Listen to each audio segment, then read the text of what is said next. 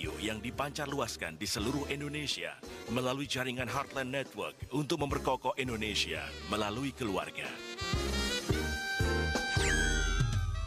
Tapi sebelumnya kami ingin menyapa seluruh pendengar yang merilai siaran di hari ini. Radio Respons sembilan puluh tiga koma nol F M Padang, Radio Harmoni sembilan puluh tujuh koma nol F M Makassar, Radio Heartline sembilan puluh satu koma tujuh F M Lampung, Radio Heartline seratus koma enam F M Jakarta, Radio Heartline sembilan puluh dua koma dua F M Bali, Radio Heartline sembilan puluh empat koma empat F M Samarinda, Radio D K J seratus tiga koma empat F M Lubuk Linggau, Radio Shalom sembilan puluh koma dua F M Tobelo Halmahera, Radio C S W delapan puluh sembilan koma empat puluh F M Manado, Radio Gala seratus tujuh koma delapan F M Banyuwangi, Radio Elisa seratus tiga koma sembilan F M Salatiga, Radio Bonapit sembilan puluh koma satu F M Tarutung, Radio S G F M Blitar, Radio Suara Kasih sembilan puluh sembilan koma lima F M Tarakan, Radio Pemulihan Kasih sembilan puluh enam koma lima F M Bajawa Flores, Radio Rasinda Karanganyar Solo, dan Radio Shalom seratus tujuh koma tujuh F M Kediri Jawa Timur.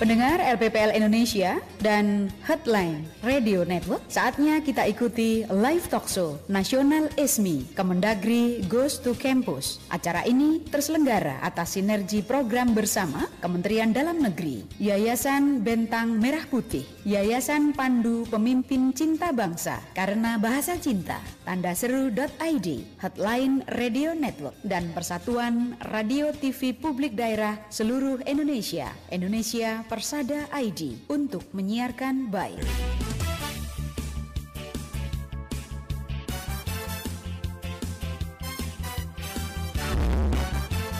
kami juga mengucapkan selamat bergabung bersama kami Suara Pasuruan F M Jawa Timur, Abdi Persada F M Banjarbaru Kalimantan Selatan, In Radio Pangkal Pinang Kepulauan Bangka Belitung, Persada F M Kabupaten Blitar Jawa Timur, Mahardika F M Kota Blitar Jawa Timur, Selawi F M Kabupaten Tegal Jawa Tengah, Sasaraina F M Kepulauan Mentawai Sumatera Barat, Gagak Limang F M Blora Jawa Tengah, Suara Ngawi F M Jawa Timur, Bintan F M Kepulauan Riau, Giri Suara F M Wonogiri Jawa Tengah, Kijang Kencana F M Indramayu Jawa Barat, Suara Madiun F M Kota Madiun Jawa Timur, Praja Angkasa F M Trenggalek Jawa Timur, Top F M Sukoharjo Jawa Tengah, Pradya Suara F M Tuban Jawa Timur, Wika Kabupaten Mojokerto Jawa Timur, Mako Suara Cita Kota Malang Jawa Timur, Saruga F M Solok Selatan Sumatera Barat, Suara Lamongan F M Jawa Timur, Gema Sudirman F M Purbalingga Jawa Tengah,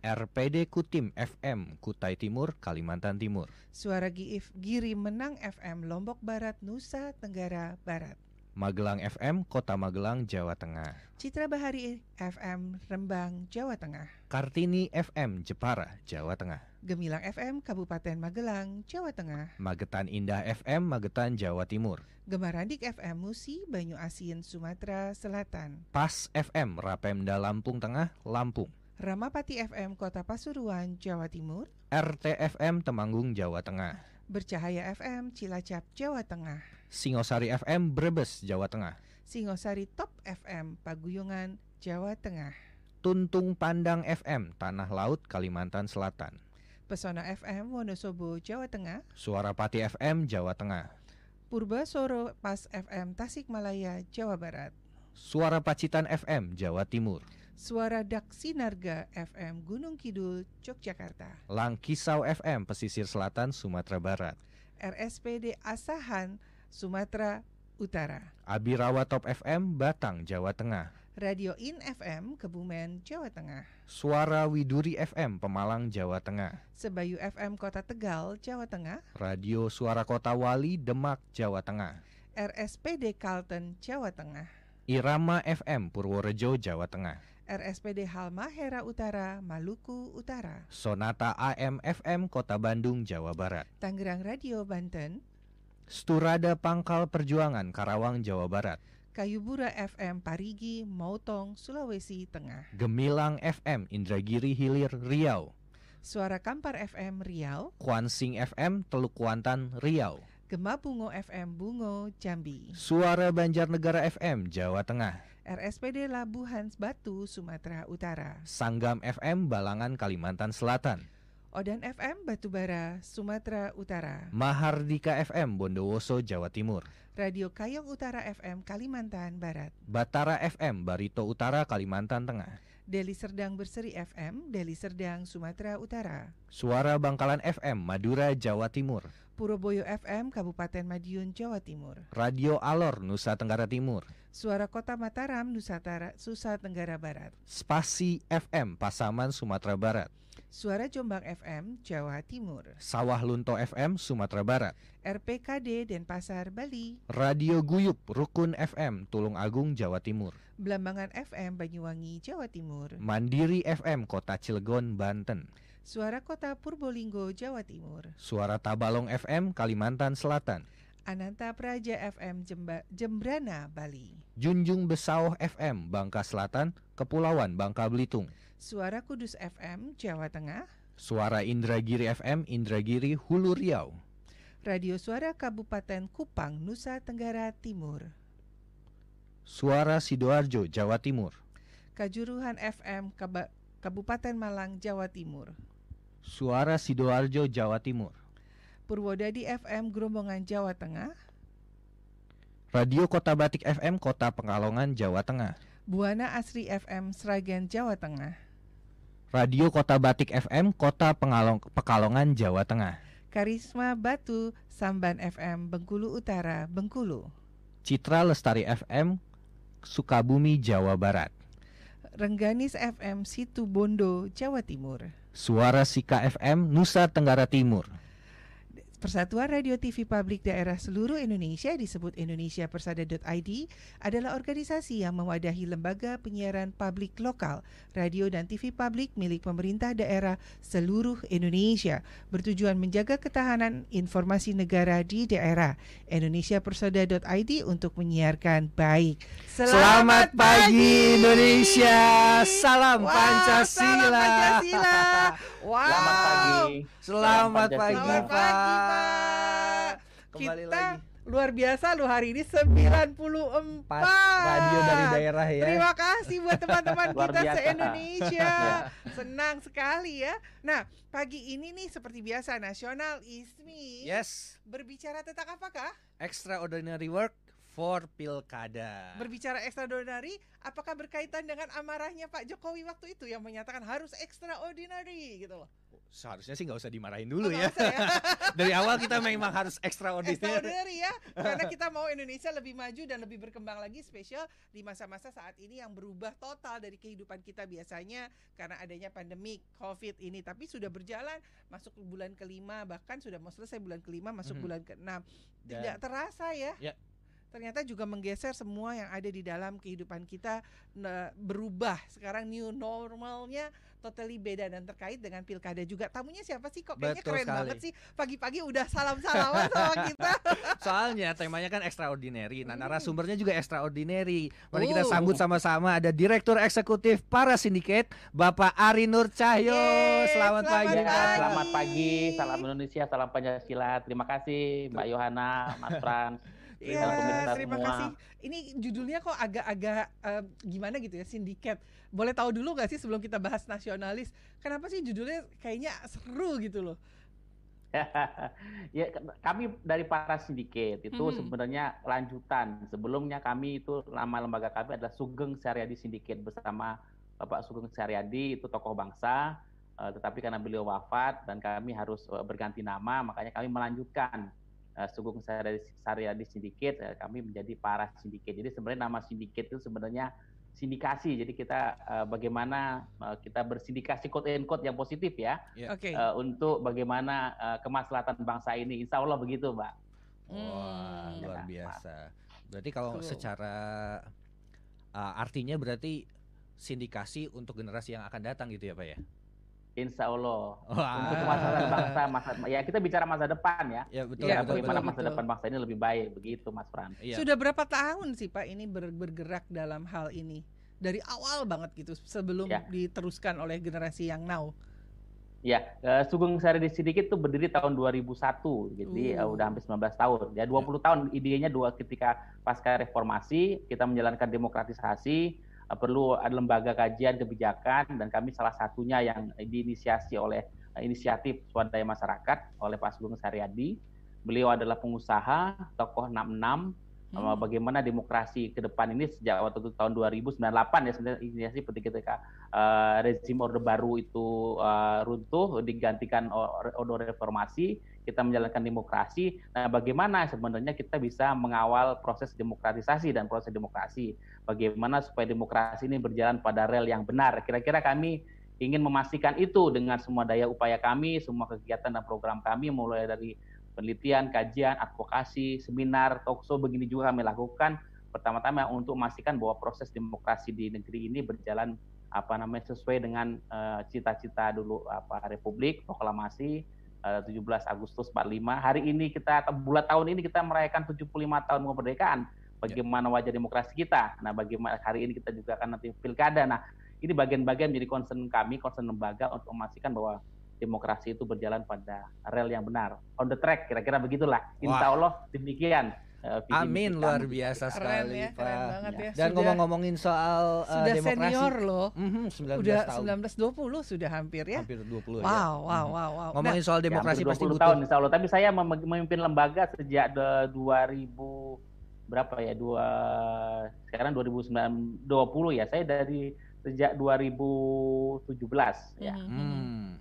Nah, ngomongin soal demokrasi kan pasti ada, part, ada partisipasi nih. Buat mm-hmm. teman-teman yang menonton uh, dan juga berpartisipasi dalam talk show kita pagi hari ini akan mendapatkan hadiah nih. Oh iya yeah. Ada dua orang beruntung yang akan mendapatkan hadiah sebesar empat ratus ribu rupiah. Dan juga ada empat orang yang beruntung yeah, akan mendapatkan betul, merchandise dari betul. Nakal. Ini dari yang minggu lalu punya ya. Betul. Nah, siapa sih Kak yang dapat hadiah nominal dulu deh nih? Dari universitas mana nih ke minggu lalu? Oh iya, minggu lalu uh, minggu lalu dari Universitas uh, Parahyangan Bandung. Mm-hmm. Oh, kamu nah. masih ingat karena itu kamu punya kan alma mater sendiri. Padahal tanganmu sih cari contekan kan. Ya, dua orang yang pemenang yang beruntung adalah yang pertama ada Karissa Dwi Samudera, mm-hmm. lalu yang kedua ada Vicky Aldin Hulu. Ini dari Universitas Katolik Parahyangan. Ya, dan kami mengucapkan selamat bagi teman-teman juga yang mendapatkan hadiah merchandise atau gimmick, yaitu Stebi dari Probolinggo, Eko Harjo dari Tangerang, Rofik Kamaludin Pangandaran, dan Michelle Kristina Jakarta Barat. Nah, untuk kali ini pun kita tetap bagi-bagi hadiah ya. Yes. Jadi mm-hmm. siapa yang aktif di kita punya Heartline Network dot I D ini untuk bersama-sama memberikan pertanyaan, memberikan tanggapan atau kritisisasi kepada kami, kita akan jawab dan kita juga akan memberikan hadiah kepada mereka yang aktif tentunya. Betul. Kak, seperti apa sih? Seperti ini nih. Seperti ini merchandise-nya. Ya, yeah. tapi bukan orangnya. Ya. Kaosnya. Kaosnya.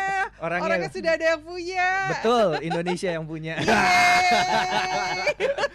Ngomong-ngomong Pak, uh, um, kayaknya para sindikat sama nakal ini punya visi yang sama nih. Betul. Uh, para sindikat juga berkeinginan untuk mendorong uh, hadirnya pemimpin-pemimpin baru, tokoh-tokoh baru, uh, seperti juga nakal yang ingin melahirkan pemimpin-pemimpin yang Pancasilais dan juga nasionalis nih. Mm-hmm. Nah, itu caranya gimana Pak kalau misalnya para sindikat?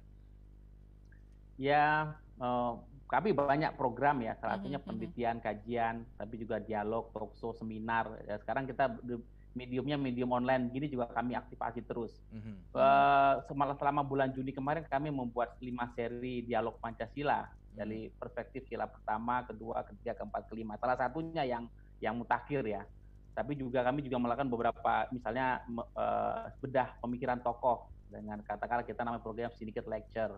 Pernah Pak Mahfud M D, pernah Pak Moeldoko, pernah Pak Try Sutrisno, untuk memastikan sebenarnya bagaimana kita secara bersama, karena memang uh, persoalan bangsa, uh, kebangsaan ini kan juga persoalan yang memang tanggung jawab negara, tapi juga mm-hmm. kita sebagai warga negara harus punya uh, berkontribusi karena demokrasi menuntut partisipasi kita bersama.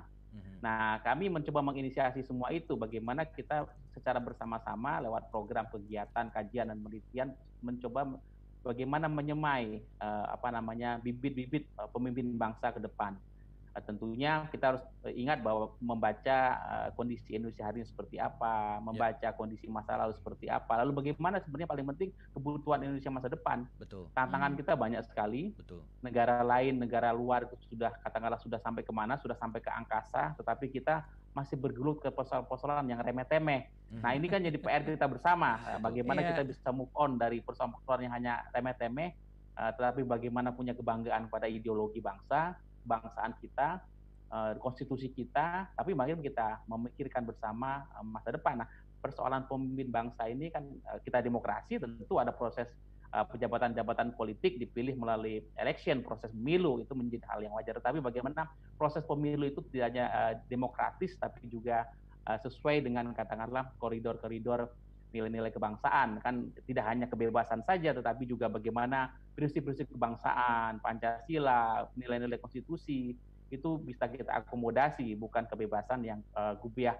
Jadi ya. ini kan kebebasan yang gubiah-uyah, ibaratnya bahasa Jawanya begitu, mm-hmm. uh, Mas Frans, uh, Mbak Yohana. Oke, nah berbicara tadi ya kan usianya ini lebih dahulu daripada nakal, hmm. sudah mendekati usia dua puluh tahun. Nah Bapak sendiri lihat nggak sih perubahan apa yang begitu signifikan di dalam nilai demokrasi khususnya zaman now, untuk generasi now? Dari zamannya kita mungkin kita, hmm. saya sekarang mengakui loh kita. Padahal saya, saya juga muda, merasa Pak. bagian gitu ya. Dari zamannya hmm. waktu itu, atau mungkin sebetulnya juga ada titipan dari sebelum Bapak masuk gitu loh. Boleh nggak share kepada kami sehingga kami juga bisa banyak belajar nih dari Bapak, dari kakak ya. kali ya, supaya umurnya enak ya. Ya, ya demokrasi sebenarnya dari zaman Yunani dulu sampai sekarang itu maknanya sebenarnya secara prinsipil sama.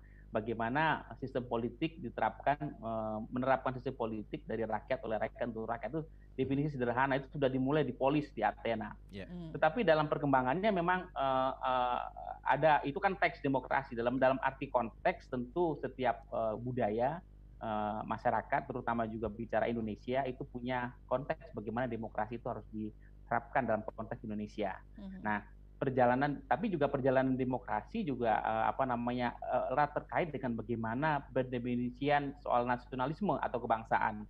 Nah ini apa namanya, misalnya kita ketika kita flashback sejarah, ketika dulu zaman Orde Lama itu kan bagaimana praktek-praktek demokrasi itu juga lekat dengan bagaimana menjaga marwah uh, kebangsaan, nilai-nilai konstitusi, sehingga kita berganti-ganti sistem demokrasi, apa namanya berganti-ganti kabinet, demokrasi terpimpin. Uh, Ketika Orde Baru, demokrasi Pancasila istilahnya, tetapi eh, walaupun dengan semua eh, dinamika politik dan apa namanya kontestasi kekuasaan yang terjadi, sebenarnya kita sedang mencari bentuk eh, demokrasi apa yang pas Indonesia. Walaupun sebenarnya kalau kita melihat kepada Pancasila, itu kan gak usah jauh-jauh, sila keempat, kerakyatan yang dipimpin oleh hikmat kebijaksanaan dalam permusyawaratan garis miring perwakilan, itu kan sebenarnya demokrasi yang khas Indonesia seperti itu.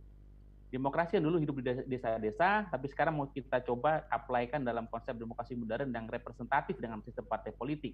Tapi core nilainya kan harusnya sama. Tetapi memang dalam perjalanannya ke sini, eh, eh, apa namanya kontestasi kekuasaan, apa namanya itu menjadikan tafsir terhadap eh, demokrasi, dan apply-nya itu menjadi berbeda-beda. Nah hari ini kita eh, dikritik oleh banyak pihak bahwa ketika reformasi itu demokrasi hanya maha, me, apa namanya kebablasan gitu ya. Mm-hmm. Pak Jokowi mengatakan juga demokrasi kita kebablasan. Saya tidak mm-hmm. sepakat, eh, mungkin dalam tahap tertentu saya sepakat, tetapi terminologi yang pas dalam mungkin bukan kebablasan demokrasi itu, tapi demokrasi kita hari ini sudah di rel atau keluar dari rel, keluar dari track uh, harusnya seperti apa. Kenapa?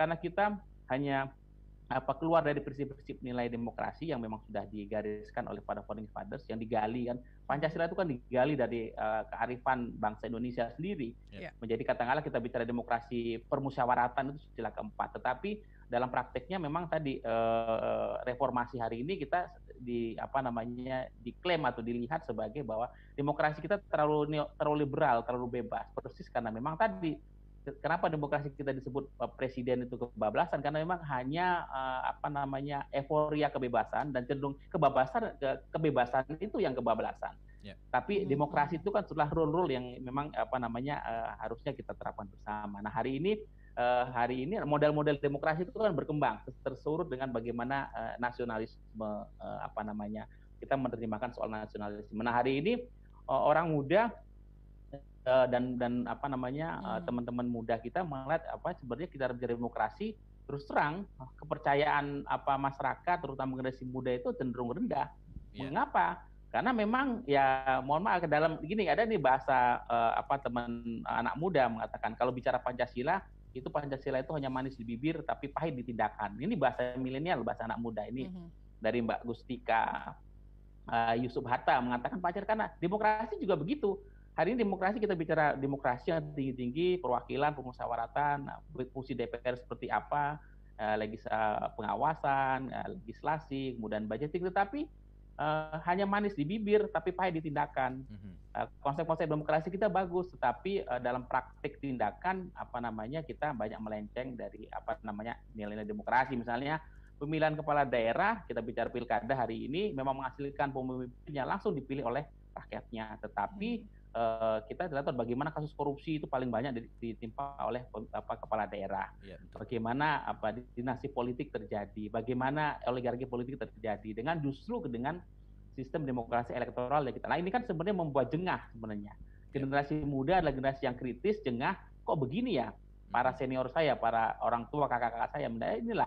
Demokrasi sudah uh, hari ini uh, apa namanya terlalu menghalalkan kebebasan saja. Kita tidak berpegang pada nilai apa, apa dasar negara dan kemudian konstitusi. Hal dua hal yang memang harus kita pegang, konstitusi dan sebenarnya dalam konstitusi itu mengandung konten pembukaan itu bicara dasar negara, bicara Pancasila. Kita keluar dari komitmen kita pada nilai-nilai itu sehingga hari ini demokrasi uh, apa namanya keluar jalur kalau bahasa saya derail. Atau dalam bahasa Pak Jokowi itu kebablasan. Nah, mari kita uh, koreksi bersama ya. Dan generasi muda punya energi untuk melakukan perbaikan itu. Ya, dan semuanya itu dimulai dengan cari tahu ya, ya dengan cari, cari tahu. tahu siapa calon ya. pemimpinnya dan mencari pemimpin yang relevan uh, itu untuk tahu masalah-masalah yang sedang dihadapi juga bukan sesuatu yang mudah. Tadi sempat Bapak sebutkan juga kalau ada beberapa masalah yang sedang dihadapi oleh bangsa ini seperti ya paling jelas pandemi, mm-hmm. lalu krisis ekonomi, terus tadi mm-hmm. juga ada diskriminasi yang sekarang ini lagi merebak nih di seluruh dunia, mm-hmm. tapi di, di Indonesia juga banyak ada radikalisme, ada ada korupsi, kolusi dan nepotisme, intoleransi, eksploitasi sumber daya alam. Belum nanti juga pilkada ada nanti ada money politik, ada nah, hoax, nah, ada ya. politik dinasti. Betul. Nah, nah pertanyaannya hmm. sebetulnya simpel Kak. Apakah hmm. di masa pandemik ini yang disebutkan tadi itu nilainya berkurang karena tidak ada interaksi secara langsung kepada masyarakat dan hmm. caranya juga berbeda. Kalau dulu kan pesta demokrasi mulai ada hiburan, bagi-bagi macam-macam. Nah, sekarang kan dengan ada seperti ini social distance terus kita ya. masuk ke media sosial. Hmm. Apakah ini pengaruh juga di dalam pilkada, Pak? Ya berpengaruh dua sisi, benar-benar. Bapak, apakah kemudian mengurangi kadar-kadar minor dari uh, kualitas demokrasi? Bisa iya. Tapi apakah bisa juga menjadi unsur positif terhadap membangun demokrasi yang lebih baik? Bisa iya, bisa, bisa iya, bisa tidak. Nah ini ini peluang. Yang menarik, yang menarik. Nah pandemi ini jelas uh, kita melaksanakan demokrasi, pemilu, pilkada di semasa pandemi belum pernah ada presidennya. Yeah. Belum pernah uh, dalam kondisi normal kita melakukan uh, apa namanya politik uh, election gitu ya, uh, pilkada atau pemilu itu uh, banyak ya banyak prestasi-prestasi baik, tetapi banyak juga catatan-catatan kekurangan di mana uh, kualitas demokrasi kita hari ini semakin menurun karena uh, seperti yang Mas Fran tadi sebutkan, mulai dari banyak variabel politik dinasti, oligarki, mm-hmm. radikalisme segala macam, politik sara segala macam menurunkan kualitas demokrasi kita. Bagaimana pandemi ini? Kita sebenarnya ini uh, uh, apa namanya sebagai tantangan akan menjadi positif atau menjadi negatif. Yeah. Yang menarik itu kan pernyataan uh, Mendagri uh-huh. yang saya saya lihat semalam itu. Semalam betul. Uh, ya Pak Pak Tito Karnavian uh, membuat statement bahwa uh, apa namanya pilkada di dua ribu dua puluh ini uh, dikatakan akan menekan laju penularan COVID, corona, wow. covid sembilan belas. So itu kontroversi orang baca, tetapi karena oh, saya eh, kalau orang eh, melihat so what, masa corona bisa apa dengan pilkada bisa menekan penyebaran corona, bukan sebaliknya. Inilah yang saya melihat sebuah eh, sebuah apa namanya fakta, sebuah fakta objektif bahwa kita pandemi kan soal bagaimana kita bersikap. Ini sebuah mm-hmm. tantangan. Mau mm-hmm. kita mau kita jadikan pilkada atau demokrasi kita anyar yang baru atau ambiar itu kan pilihan. Mm-hmm. Yeah. Jadi pilkada ini menjadi ambiar atau pilkada yang konstruktif, anyar itu pilihan. Nah, mengapa Pak Tito mengatakan begitu persis karena itu peluang yang dilemparkan kepada katakanlah kita semua, pada penyelenggara pemilu, pada peserta pemilu, kepada kita semua pemilih. Mengapa? Melihatnya begini, kalau kita concern menjadikan isu covid sembilan belas pandemi ini sebagai isu bersama, tentu masing-masing orang akan berlomba, kepala daerah, incumbent, dan penata akan berlomba. Bagaimana memformulasikan kebijakan yang pas. Yeah. Isu-isu kampanye juga akan menurut, mengarah ke arah sana. Yeah. Lalu kita juga harus aware. Ini makanya judulnya bagus banget nih, Extraordinary Work for Pilkada. Nah, kalau kita melihat ini Extraordinary Work, ya pemilih juga harus aware bahwa ada ancaman kesehatan. Tetapi dengan protokol kesehatan yang ketat, yang disiplin, kita bisa apa namanya mengakomodasi itu. Nah, mm-hmm. ini kan sebuah persoalan bersama yang kalau kita bisa quote-unquote kapitalisasi, melihat sebagai extraordinary work, work bersama, baik itu pemerintah, penyelenggara pemilu, pemilih, peserta pemilu, ya kita bisa membuktikan bahwa ini nanti pilkada bisa apa namanya pilkada ini menjadi demokrasi kita anyar atau demokrasi kita ambyar. Tadi mm-hmm. itu. Nah, Pak Tito sebenarnya Pak Mendagri itu menantang, men-challenge kita. Yeah.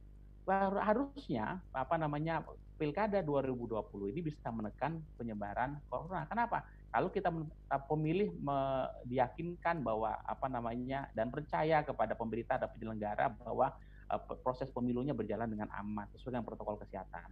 Tentu tidak mudah, justru itu tantangannya. Penyelenggara pemilu juga ditantang tidak hanya bagaimana membuat regulasi dan bagaimana implementasinya supaya regulasi itu benar-benar mendisiplinkan masyarakat. Dalam kondisi normal saja, eh, apa namanya penyelenggara pemilu masih banyak catatan. Dalam kondisi hari ini, dalam kondisi tidak normal, yang extraordinary, ekstra, eh, bekerjanya juga harus extraordinary. Makanya sejalan dengan eh, apa namanya marahnya presiden di pembukaan tadi, ini kondisi tidak normal, extraordinary. Kok kok para menteri kok bekerja cuman kok kita kok hanya hanya eh, ordinary saja. Biasa-biasa saja. Melihat new normal bukan sebuah bagaimana kita outfit extraordinary hati-hati, yeah. tetapi sebuah euforia. Ini kan sebuah tafsir ya, yang salah sehingga akhirnya orang menjadi sembrono. Nah, ini kan ke dalam pilkada ini kalau kita menjadikan pilkada ini sebuah apa fokus isu, tentunya eh, apa namanya quote and quote jadi semacam kepala daerah yang mau maju lagi dan kemudian apa namanya penantangnya itu quote and quote berlomba. Yes. Yes. Tapi juga saya juga kurang sepakat kalau harus dilombakan ya apa namanya secara formal dilombakan ayo siapa yeah. yang kebijakan yang baik. Yeah. Tapi biarlah rakyat menilai mana kepala daerah yang baik kebijakannya dan apakah kemudian penantang si incumbent ini juga punya polisi yang lebih baik. Karena sebuah kontrol ini kan sebuah mekanisme yang baik. E, proses pilkada ini kampanye segala macam bagaimana kita benar-benar aware semua pihak, ayo kita harus concern penuh fokus pada covid sembilan belas. Sehingga tadi isu SARA mungkin bisa dikurangi, tidak ada. Isu di politik dinasti bisa tidak ada. Nah ini kan kita sebuah challenge. Tapi ketika semua melihat ini ordinary saja, justru yang tadi yang buruk-buruk, yang jelek, nah itu the show must go on, jalan aja. Tapi tidak ada tidak ada awareness bersama. Nah public awareness, awareness bersama ini yang sudah bangun. Jadi apa namanya kita membaca bahwa pernyataan Pak Tito Karnavian Mendagri ini bahwa sebuah challenge. Mm-hmm. Mari kita jadikan pilkada ini untuk menekan. Yeah. Tapi kalau kita serius dan disiplin, tapi kalau kita tidak kita, kita harus extraordinary, tapi kalau kita santai tidak disiplin ya jadi pilkada ambyar. Betul. Gitu.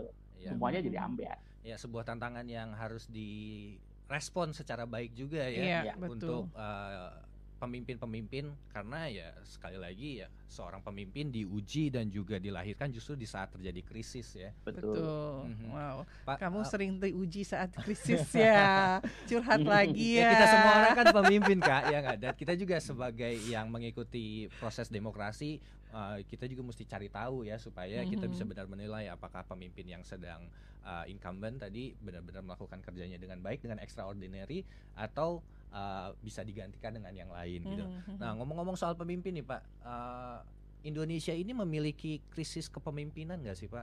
Misalnya uh, timbul lagi generasi yang baru dengan culture yang sudah mungkin beda-beda setiap yeah. daerahnya kan kita melihat mm-hmm. sekarang juga terbukanya uh, bangsa kita dan juga bangsa-bangsa lain dengan berbagai uh, apapun itu bentuknya, baik itu dari digital, digital teknologi ataupun dari perubahan-perubahan culture gitu. Nah, apakah ini mempengaruhi yang saya menyambung pertanyaannya uh, adik saya tercinta, Cia, adik, uh, adanya krisis tadi untuk kepemimpinan. Apa yang Bapak lihat dalam hal ini?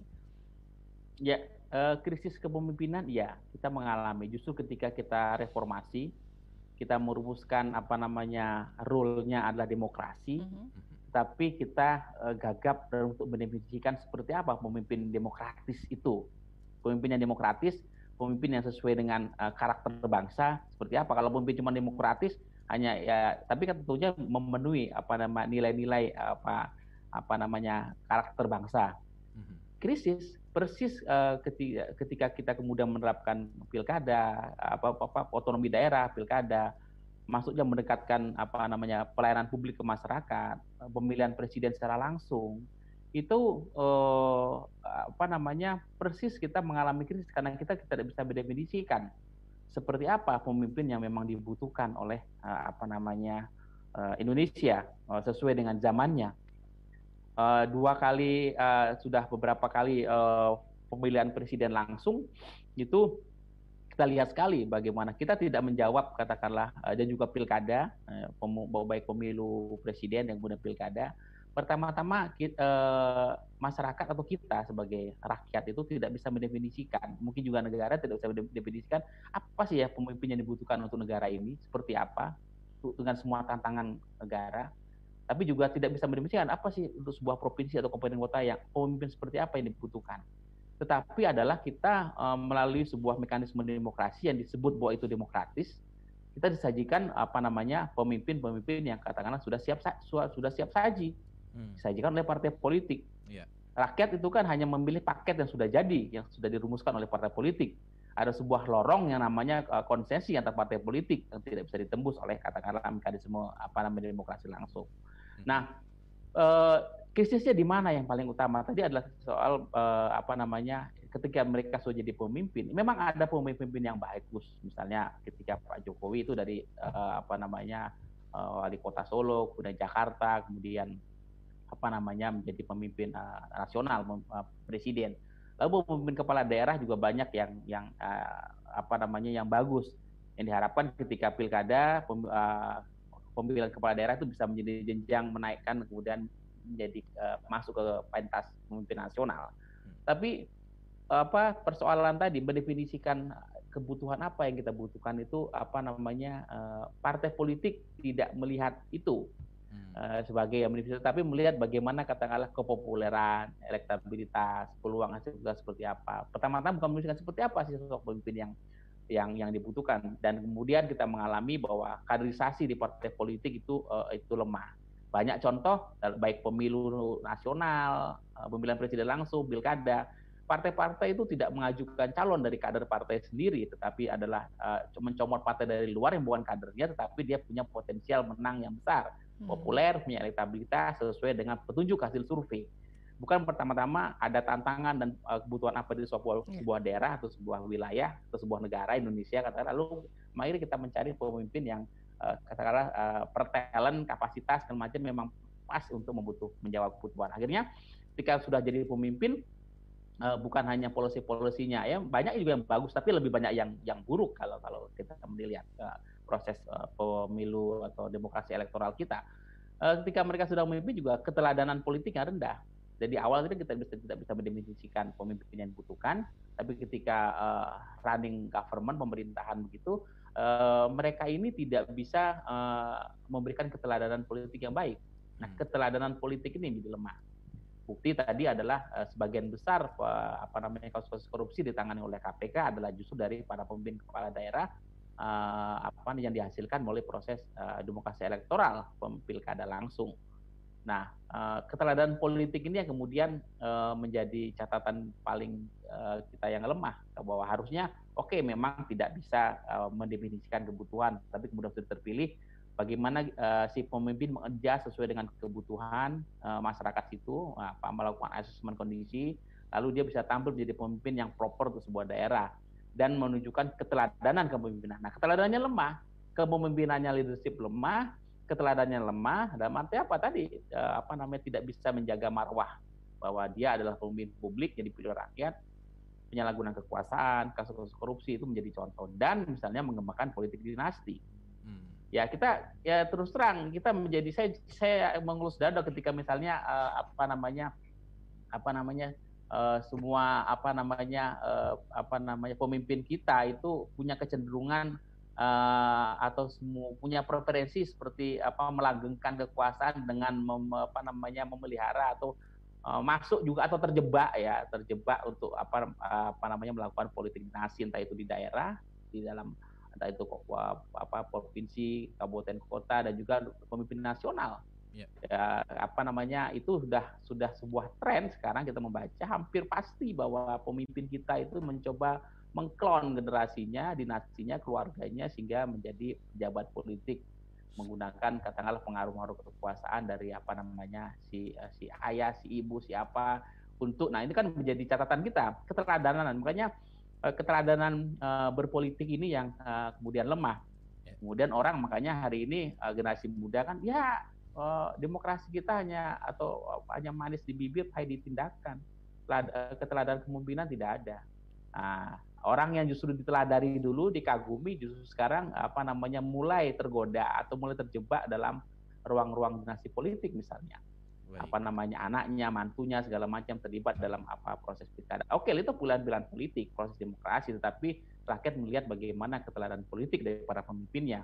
Tapi juga ini tantangan kita ke depan, bagaimana eh, demokrasi elektoral, pilkada, pemilu ini menjadi katakanlah Uh, kembali kepada fungsinya sebenarnya untuk mengadili, mengadili, mengadili para pemimpinnya, pemimpin yang tidak baik, tidak cakap, tentu tidak akan dipilih lagi. Tapi tantangannya pun berat. Kita menghadapi oligarki politik, money politics yang berat, di mana apa namanya pilihan rakyat tidak selalu apa namanya apa namanya berujung ya kemauan dan pilihan rakyat tidak selalu berujung katakanlah pilihan yang apa namanya proper atau yang happy ending ya. Yeah. Selalu ada campur tangan oligarki, apa namanya money politics. Nah, ya ini tantangan kita bersama. Tetapi uh, dalam semua catatan kelamin demokrasi kita, Indonesia uh, baru dua puluh tahun ya katakanlah melaksanakan betul-betul demokrasi. tujuh puluh lima tahun Indonesia merdeka dengan dua puluh tahun uh, apa namanya betul-betul menjalankan demokrasi. Tentu masih banyak kekurangan wajar, tetapi dalam semua catatan sebenarnya kita prestasi kita jauh lebih baik. Ratusan tahun demokrasi di Amerika juga akhir ini kandas pada rasisme politik, politik sara dan yang begitu menguat.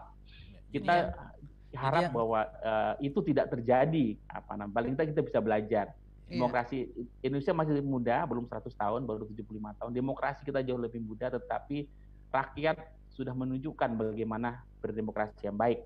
Sayangnya, elit politik kita, pemimpin-pemimpin kita masih terus tergoda untuk melakukan praktik-praktik yang katakanlah menciderai atau menodai nilai-nilai demokrasi itu. Begitu, Mbak Yohana. Hmm, siap. Iya, jadi memang ek, semua. Extra, extraordinary work-nya bukan hanya tugas dari pemimpinnya saja, tetapi juga kita juga ya yang mau ikut serta dalam pemilihannya. Betul. Kita Betul. juga mesti benar-benar extraordinary, cari tahu Uh, siapa calon pemimpinnya. Kalau misalnya calon pemimpin yang sudah uh, mem, uh, sudah memimpin, kita juga melihat uh, kinerjanya seperti apa selama Betul. ini, apakah sudah baik atau masih bisa ditingkatkan atau sudah ada calon yang lebih baik. Nah, penting juga buat kita-kita supaya kita tidak tidak gimana ya caranya Pak supaya kita nggak termakan janji-janji manis, karena pasti itu awalnya yang yang yang yang yang pasti di, diterima oleh masyarakat diberikan, karena gitu, oleh memang pemimpin, tanggapan kita kan generasinya ini beda-beda, latar Betul. belakang, ah. culture,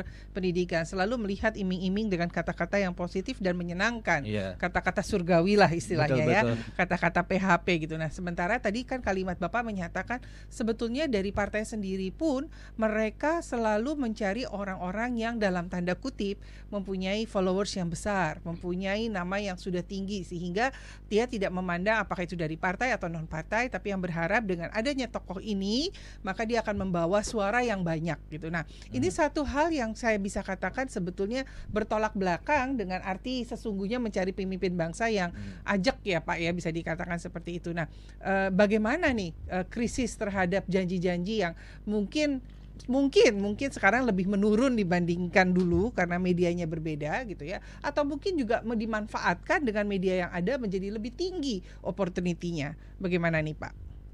Ya. Justru di sini adalah sebenarnya kekuatan media yang bisa kita gunakan mm-hmm. untuk sebenarnya melihat apa namanya bagaimana kualitas seorang pemimpin. Ya paling gampang hari ini kan eh, apa track record, rekam jejak, dan semua itu terekam dalam sebuah medium yang digital, media, media sosial, mm. apa namanya semua terekam. Nah, sebenarnya ini bagian dari partisipasi publik. Partisipasi publik itu bukan hanya ketika hari pencoblosan kita memberikan suara, tetapi yeah. bagaimana kita juga mengawasi, bagaimana uh, kita kritis terhadap apa namanya pemerintah, terhadap pemimpin kita. Bagaimana juga media membangun uh, apa, apa namanya komunitas itu yang kritis kepada pemimpin, kepada pemerintah.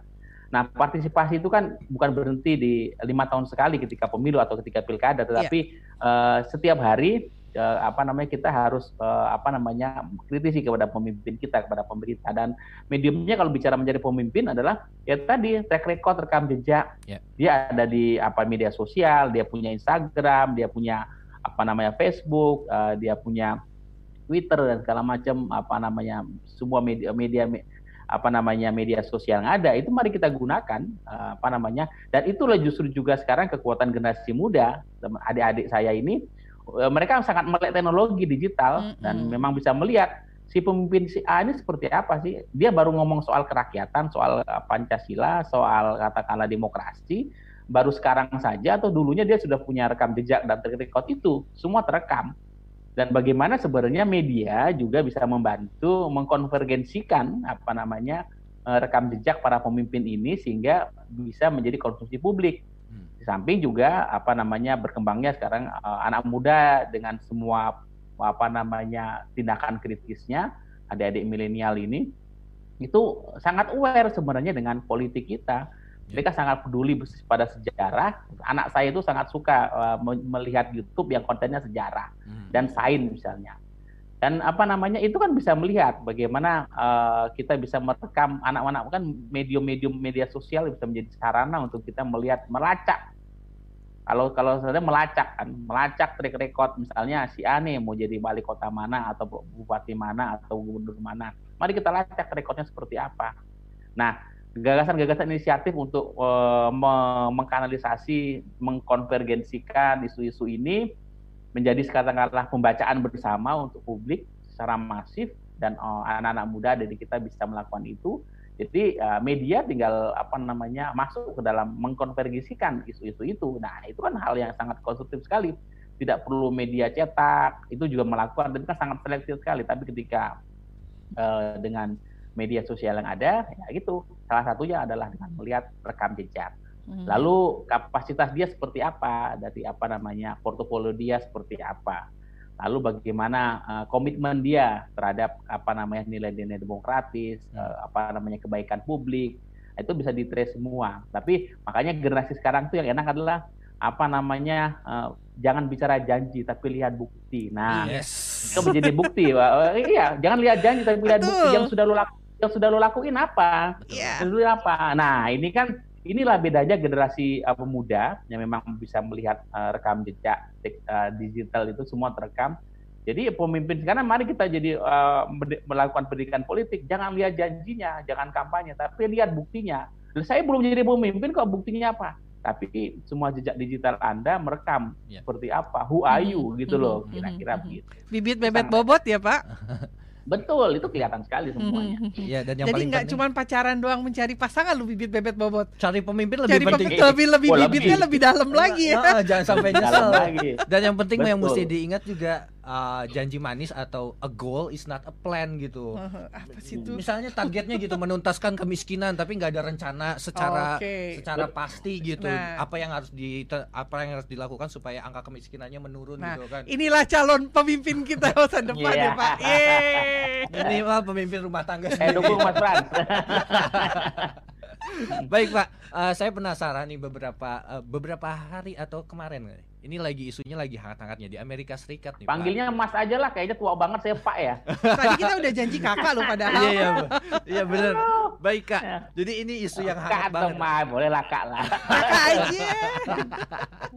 Jadi ini isu di Amerika Serikat nih lagi hangat-hangatnya karena banyak yang kecewa dengan kepemimpinan presidennya.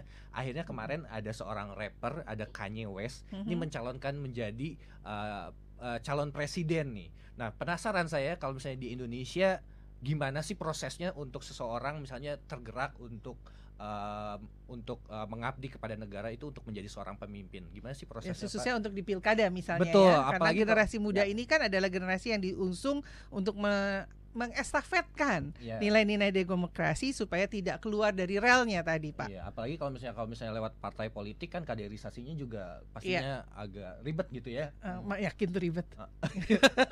Nggak tahu, makanya saya pengen tahu, kita tanya yeah, gimana, Kak? Asik, Pak. Silakan, Pak. Kakak. Ya, ya gini, Mbak. Apa Mbak Yohana, Mas Frans, ribetnya partai itu kita udah sungguh-sungguh apa jadi bekerja partai dari bawah gitu hmm. sampai di atas sudah, tapi akhirnya ya nggak dipakai. Pendatang baru yeah.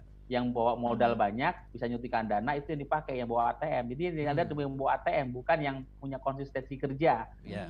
punya track record yang panjang. Ini persis antitesis dari yang tadi kita lihat bagaimana kita bahasa Jawanya memeniteni-teni, hmm. mem- me- mencoba mencermati siapa pemimpin. Nah. Uh, Kasusnya misalnya tadi Indonesia ada di Amerika calon perseorangan gitu. Ya. Ini juga linear dengan kita. Kalau kita baca dari pemilu ke pemilu, dari pilkada terutama dari pilkada-pilkada. Kita sudah beberapa pilkada dan pilkada dua ribu dua puluh ini yang sekian kali, memang tren calon perseorangan itu meningkat. Hmm. Itu yang positif. Itu bukti bahwa memang ada ada kecengahan dengan uh, sistem partai politik dan kaderisasi dan rekrutmen. Dan tren Tren calon perseorangan itu meningkat. Ini sebuah posisi. Tetapi, nah, tetapi apa namanya memang syarat-syarat uh, untuk dukungan untuk calon perseorangan itu tidak mudah, itu berat. Harus mengumpulkan apa namanya tanda tangan persetujuan segala macam sepuluh persen dari apa namanya uh, sekian persen dari apa namanya uh, populasi uh, pemilih. Itu bukan pekerjaan yang mudah.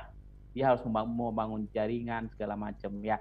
Ini yang sering sistem uh, aturan uh, apa namanya untuk uh, calon perseorangan ini memang uh, meskipun meningkat tetapi dalam prosesnya memang apa namanya tidak mudah, sehingga uh, apa namanya pintunya di ujung itu seperti ada bottleneck sehingga apa namanya tidak bisa terrealisasi karena beratnya syarat dukungan. Tapi indikasi positif memang uh, masyarakat kita itu memang uh, ada tren ke sana yang baik. Nah, perlu ada uh, regulasi regulasi yang baik, perbaikan regulasi supaya kita bisa lebih akomodatif terhadap calon-calon perseorangan ini. Yeah. Nah, bagaimana sistem mekanismenya? Nah, tentunya karena tidak mudah mengumpulkan uh, ratusan ribu apa namanya uh, apa namanya dukungan dengan foto K T P, dengan uh, apa form, form dukungan khusus itu, itu tidak mudah.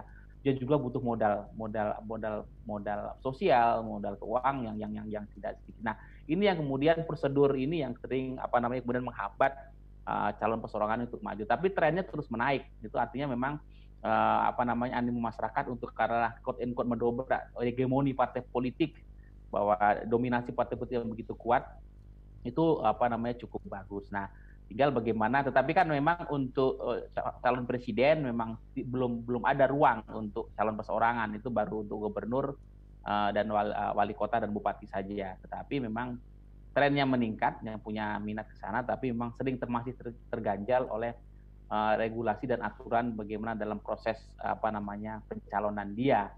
Nah, itu apa namanya dan ketika berkontes pun masih kalah dengan kemudian apa namanya partai-partai besar yang punya modal besar dalam berkontestasi. Ini juga bagian, dan juga masih maraknya politik uang yang yang menjadi hal yang uh, menghambat bagaimana calon perseorangan yang bagus uh, apa namanya itu maju dalam proses uh, pilkada. Ini tetapi pelan-pelan itu akan kita perbaiki, dan inilah komitmen bersama, partisipasi bersama bagaimana bisa uh, terus memperbaiki ini. Oke. Okay. Begitu, Mbak. Kakak, ini ada satu dari uh... teman kita yang bergabung bersama kita dari Eni Dayuti. Hai Eni, apa kabar? Uh, beliau ber- berbicara begini, tapi ketika ingin memilih pemimpin yang diinginkan, yang bisa mewakili aspirasi rakyat, tapi kita terhalang dari rekomen dari partai tempat pemimpin tersebut. Bagaimana dengan aturan yang terjadi seperti ini? Ya, ya langsung aja nih. Uh, ya. Oke, okay. soal soal rekomendasi partai memang. Jadi memang partai itu punya ego bahwa apa namanya tidak mau mendengarkan uh, mendengarkan survei elektabilitas popularitas, iya, tapi mendengarkan apakah survei itu kemudian menggambarkan apa namanya aspirasi masyarakat bahwa itu pemimpin yang baik, itu tidak selalu linear, tidak selalu linear karena uh, apa namanya apa survei itu dalam banyak hal memang bisa dikondisikan, kekuatan media bisa dikondisikan untuk mempopulerkan seorang tokoh yang memang sudah disiapkan, uh, walaupun tidak tidak semua begitu ya, tetapi memang kadang-kadang kita punya aspirasi, masukan si A bagus segala macam, banyak dukungan, itu memang ruangnya panjang, lorong prosesnya panjang, sehingga seringkali memang tadi jebakan apa namanya demokrasi elektoral kita adalah masyarakat tuh hanya menerima siap saji yang di, sudah disajikan oleh partai politik. Yeah. Mm-hmm. Jadi apa namanya chefnya semua ada di partai politik. Mm-hmm. Masyarakat nggak bisa memberikan. Jadi memang uh, ada ada pseudo demokrasi juga. Jadi rakyat tidak bisa apa namanya langsung mendeliver pemimpinnya yang baik seperti apa.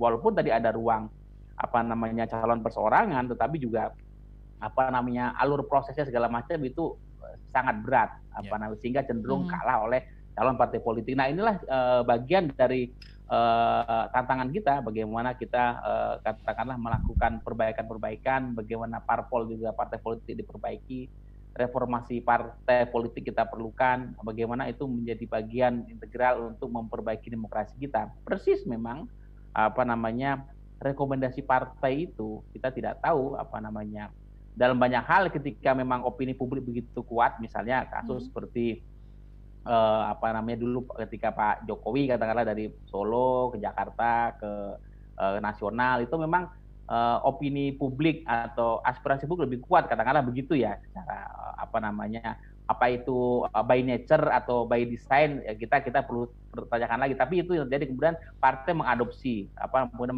merekomendasikan apa namanya tokoh yang populer dan punya akseptabilitas publik yang kuat.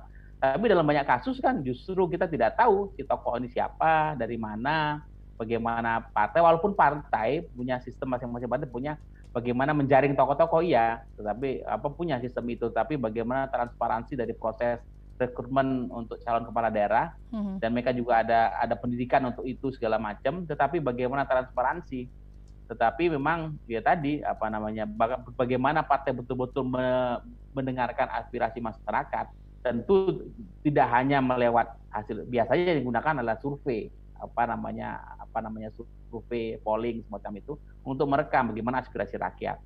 Uh, tetapi kan uh, perlu juga didengarkan bagaimana uh, apa namanya tadi track record dari media dengan big data. Yeah. Dengan big data sekarang dengan teknologi tentu uh, survei menjadi bisa dikombinasi dengan analisis big data, media sosial dari itu bisa untuk di, di, dikombinasikan untuk apa namanya uh, merekam mm-hmm. siapa sih pemimpin yang yang proper, yang baik sesuai dengan aspirasi, tapi juga punya kapasitas, punya visi dan punya prinsip-prinsip yang memang sesuai dengan koridor demokrasi dan prinsip kebangsaan. Nah kan kalau menjadi survei, kalau survei survei dibiayai oleh kandidat, oleh partainya, oleh apa ya kita bisa apa namanya lucu juga kan uh, itu kan kita ya ya kita nggak tidak ya, bukan percaya pada ya, bukan kita meragukan hasil survei, tetapi apa namanya sebuah survei itu harus benar-benar independen, uh, apa imparsial gitu ya. Bagaimana kita bisa menilai ketika yang membiayai si calon atau partai atau apa? Nah ini kan, nah tentu uh, survei itu biaya sangat mahal sekali. Mm-hmm. Apa namanya tentu tentu tadi dengan dengan teknologi apa namanya digital dengan media sosial tentu ada cara-cara lain atau bisa dikombinasikan komplementer untuk kita benar-benar bisa men-trace pemimpin-pemimpin. Uh, itu di tingkat bupati, wali kota, provinsi yang memang baik, yeah. yang proper untuk rakyat. Oke, okay. Jadi sebetulnya kalau bisa disimpulkan ini juga menjawab sebuah pertanyaan dari Adel Gigi di Cilacap yang dia bilang begini, bagaimana cara anak muda memilih informasi kebenaran tentang informasi calon pemimpin mereka, karena akan banyak banget informasi yang muncul tentang calon pemimpin itu, karena ada yang baik dan sisi lain juga ada yang menjelekkan. Jadi ini jelas sekali sudah diterangkan secara lengkap satu paket nih sama yeah. kakak kita ini yang luar biasa ya. Dan sudah menjawab dari pertanyaan dari Adel Gigi. Kamu Betul. Mau bertanya apa? Cukup jelas sih tadi Cukup udah, ya? Yang harus diperhatikan berarti track recordnya, portfolionya, mm-hmm. rekam jejaknya, sejarahnya. Mm-hmm. Jadi mm-hmm. kalau mau mimpin mesti cari tahu itunya dulu. Intinya bibit, bebet, bobot gitu betul, ya. Betul. Jadi yang benar-benar yeah. matang, terutama tentang nilai-nilai demokrasi dan kembali kepada ranahnya sebagai seorang yang nasional adalah I S M I gitu betul. Ya. Oke. Okay. Udah nggak kerasa satu jam loh oh, kita oh, ngobrolin ya? Kayak seru gini. Ya? Seru banget. Kayaknya besok-besok kita mesti request nih, nggak boleh satu jam. Ngomong-ngomong kami juga mau mengucapkan terima Terima kasih untuk pihak-pihak yang sudah mendukung uh, terselenggaranya Nasional I S M I. Kami mm-hmm. mengucapkan terima kasih untuk Kemendagri, lalu ada B C A, Bentang Merah Putih, lalu ada Yayasan Pandu Pemimpin Cinta Bangsa, Nakal Nasionalisme Radikal, lalu ada Tandaseru dot I D, Iya, dan juga tidak lupa kami mengucapkan terima kasih untuk Heartline Networking dan juga untuk persada dot I D yang meliputi banyak sekali. Suara Pasuruan F M Jawa Timur, Abdi Persada F M Banjarbaru Kalimantan Selatan, In Radio Pangkal Pinang Kepulauan Bangka Belitung, Persada F M Kabupaten Blitar Jatim, Mahardika F M Kota Blitar Jawa Timur, Slawi F M Kabupaten Tegal Jawa Tengah, Sasaraina F M Kepulauan Mentawai Sumatera Barat, Gagak Limang F M Blora Jawa Tengah, Suara Ngawi F M Jawa Timur, Bintan F M Kepulauan Riau, Giri Suara F M Wonogiri Jawa Tengah, Kijang Kencana F M Indramayu Jawa Barat, Suara Madiun F M Kota Madiun Jawa Timur, Praja Angkasa F M Tenggalek Jawa Tengah, Top F M Sukoharjo Jawa Tengah, pra Pradia Suara F M Tuban Jawa Timur, Wika Kabupaten Mojokerto Jawa Timur, Makoswara Cita Kota Malang Jawa Timur, Saruga F M Solok Selatan Sumatera Barat, Suara Lamongan F M Jawa Timur, Gema Sudirman F M Purbalingga Jawa Tengah, R P D Kutim F M Kutai Timur Kalimantan Timur, Suara Giri Menang F M Lombok Barat Nusa Tenggara Barat, Magelang F M Kota Magelang Jawa Tengah, Citra Bahari F M Rembang Jawa Tengah, Kartini F M Jepara Jawa Tengah, Gemilang F M Kabupaten Magelang Jawa Tengah, Magetan Indah F M Magetan Jawa Timur, Gemarandik F M Musi Banyu Asin Sumatera Selatan, P A S F M Rapemda Lampung Tengah Lampung, Ramapati F M Kota Pasuruan Jawa Timur, R T F M Temanggung Jawa Tengah, Bercahaya F M Cilacap Jawa Tengah, Singosari F M Brebes Jawa Tengah, Singosari Top F M Paguyangan Jawa Tengah, Tuntum Pandang F M Tanah Laut Kalimantan Selatan, Pesona F M Wonosobo Jawa Tengah, Suara Pati F M Jawa Tengah, Purbasora P A S F M Tasikmalaya Jawa Barat, Suara Pacitan F M Jawa Timur, Suara Dastinagar F M Gunung Kidul Yogyakarta, Langkisau F M Pesisir Selatan Sumatera Barat, S P D Asahan Sumatera Utara, Abi Rawatop F M Batang Jawa Tengah, Radio In F M Kebumen Jawa Tengah, Suara Widuri F M Pemalang Jawa Tengah, Sebayu F M Kota Tegal Jawa Tengah, Radio Suara Kota Wali Demak Jawa Tengah, R S P D Kalten Jawa Tengah, Irama F M Purworejo Jawa Tengah, R S P D Halmahera Utara Maluku Utara, Sonata A M F M Kota Bandung Jawa Barat, Tangerang Radio Banten, Sturada Pangkal Perjuangan Karawang Jawa Barat, Kayubura F M Parigi Mautong Sulawesi Tengah, Gemilang F M Indragiri Hilir Riau, Suara Kampar F M Riau, Kuansing F M Teluk Kuantan Riau, Gema Bungo F M Bungo Jambi, Suara Banjarnegara F M Jawa Tengah, R S P D Labuhan Batu Sumatera Utara, Sanggam F M Balangan Kalimantan Selatan, Odan F M Batubara Sumatera Utara, Mahardika F M Bondowoso Jawa Timur, Radio Kayong Utara F M Kalimantan Barat, Batara F M Barito Utara Kalimantan Tengah, Deli Serdang Berseri F M Deli Serdang Sumatera Utara, Suara Bangkalan F M Madura Jawa Timur, Puroboyo F M Kabupaten Madiun Jawa Timur, Radio Alor Nusa Tenggara Timur, Suara Kota Mataram Nusa Tenggara Barat, Spasi F M Pasaman F M Jawa Timur, Suara Jombang F M Jawa Timur, Sawah Lunto F M Sumatera Barat, R P K D Denpasar Bali, Radio Guyup Rukun F M Tulung Agung Jawa Timur, Blambangan F M Banyuwangi Jawa Timur, Mandiri F M Kota Cilegon Banten, Suara Kota Probolinggo Jawa Timur, Suara Tabalong F M Kalimantan Selatan, Ananta Praja F M Jembrana Bali, Junjung Besauh F M Bangka Selatan Kepulauan Bangka Belitung, Suara Kudus F M Jawa Tengah, Suara Indragiri F M Indragiri Hulu Riau, Radio Suara Kabupaten Kupang Nusa Tenggara Timur, Kanjuruhan F M Kabupaten Malang Jawa Timur, Suara Sidoarjo Jawa Timur, Purwodadi F M Grobogan Jawa Tengah, Buana Asri F M Sragen Jawa Tengah, Radio Kota Batik F M Kota Pengalengan Jawa Tengah, Karisma Ratu Samban F M Bengkulu Utara Bengkulu, Citra Lestari F M Kabupaten Sukabumi Jawa Barat, Rengganis F M Situbondo Jawa Timur, Suara Sika F M Nusa Tenggara Timur. Persatuan Radio T V Publik Daerah seluruh Indonesia disebut Persada dot I D adalah organisasi yang mewadahi lembaga penyiar publik lokal, radio dan T V publik milik pemerintah daerah seluruh Indonesia bertujuan menjaga ketahanan informasi negara di daerah. Indonesia Persada.id untuk menyiarkan baik, dan kami juga mengucapkan selamat kepada seluruh teman-teman kita di daerah yang sedang mempersiapkan pilkadanya. Semoga yes. berjalan dengan baik, yeah. memilih dengan suara hati, bibit bebet bobot tadi yeah. ya, dan juga dipersiapkan dengan matang tentunya. Dengan extraordinary. Ya. Extraordinary work. Dan terima kasih juga, sekali lagi Bapak Ari Nurcahyo, terima kasih Pak. Kakak. Ya, oh iya benar. Terima kasih Mas Frans. Terima kasih Yohana, Kakak dan semua ya. semua seluruh jaringan radio, terima kasih banyak. Terima ya, kasih sehat, dan terima sehat. kasih juga buat Tandaseru tentunya yang senantiasa setiap minggu menemani kita Betul. dengan berita-berita yang update, jadi bisa dilihat di sana bersama-sama. Akhirnya saya Yohana Elisabeth Hardjadinata dan saya Frans Nikolas, dan bersama kita Kakak ya Ari Nurcahyo, terima kasih banyak. Terima kasih. Salam, salam Pancasila. Pancasila. Salam Pancasila, salam Indonesia. Pendengar L P P L Indonesia dan Heartline Radio Network, baru saja kita ikuti live talkshow nasional I S M I Kemendagri Goes to Campus. Acara ini terselenggara atas sinergi program bersama Kementerian Dalam Negeri, Yayasan Bentang Merah Putih, Yayasan Pandu Pemimpin Cinta Bangsa, Karena Bahasa Cinta, Tandaseru.id, Heartline Radio Network, dan Persatuan Radio T V Publik Daerah seluruh Indonesia, Indonesia Persada I D, untuk menyiarkan baik. Kita akan bersua kembali di frekuensi yang sama dengan narasumber berbeda edisi Senin mendatang.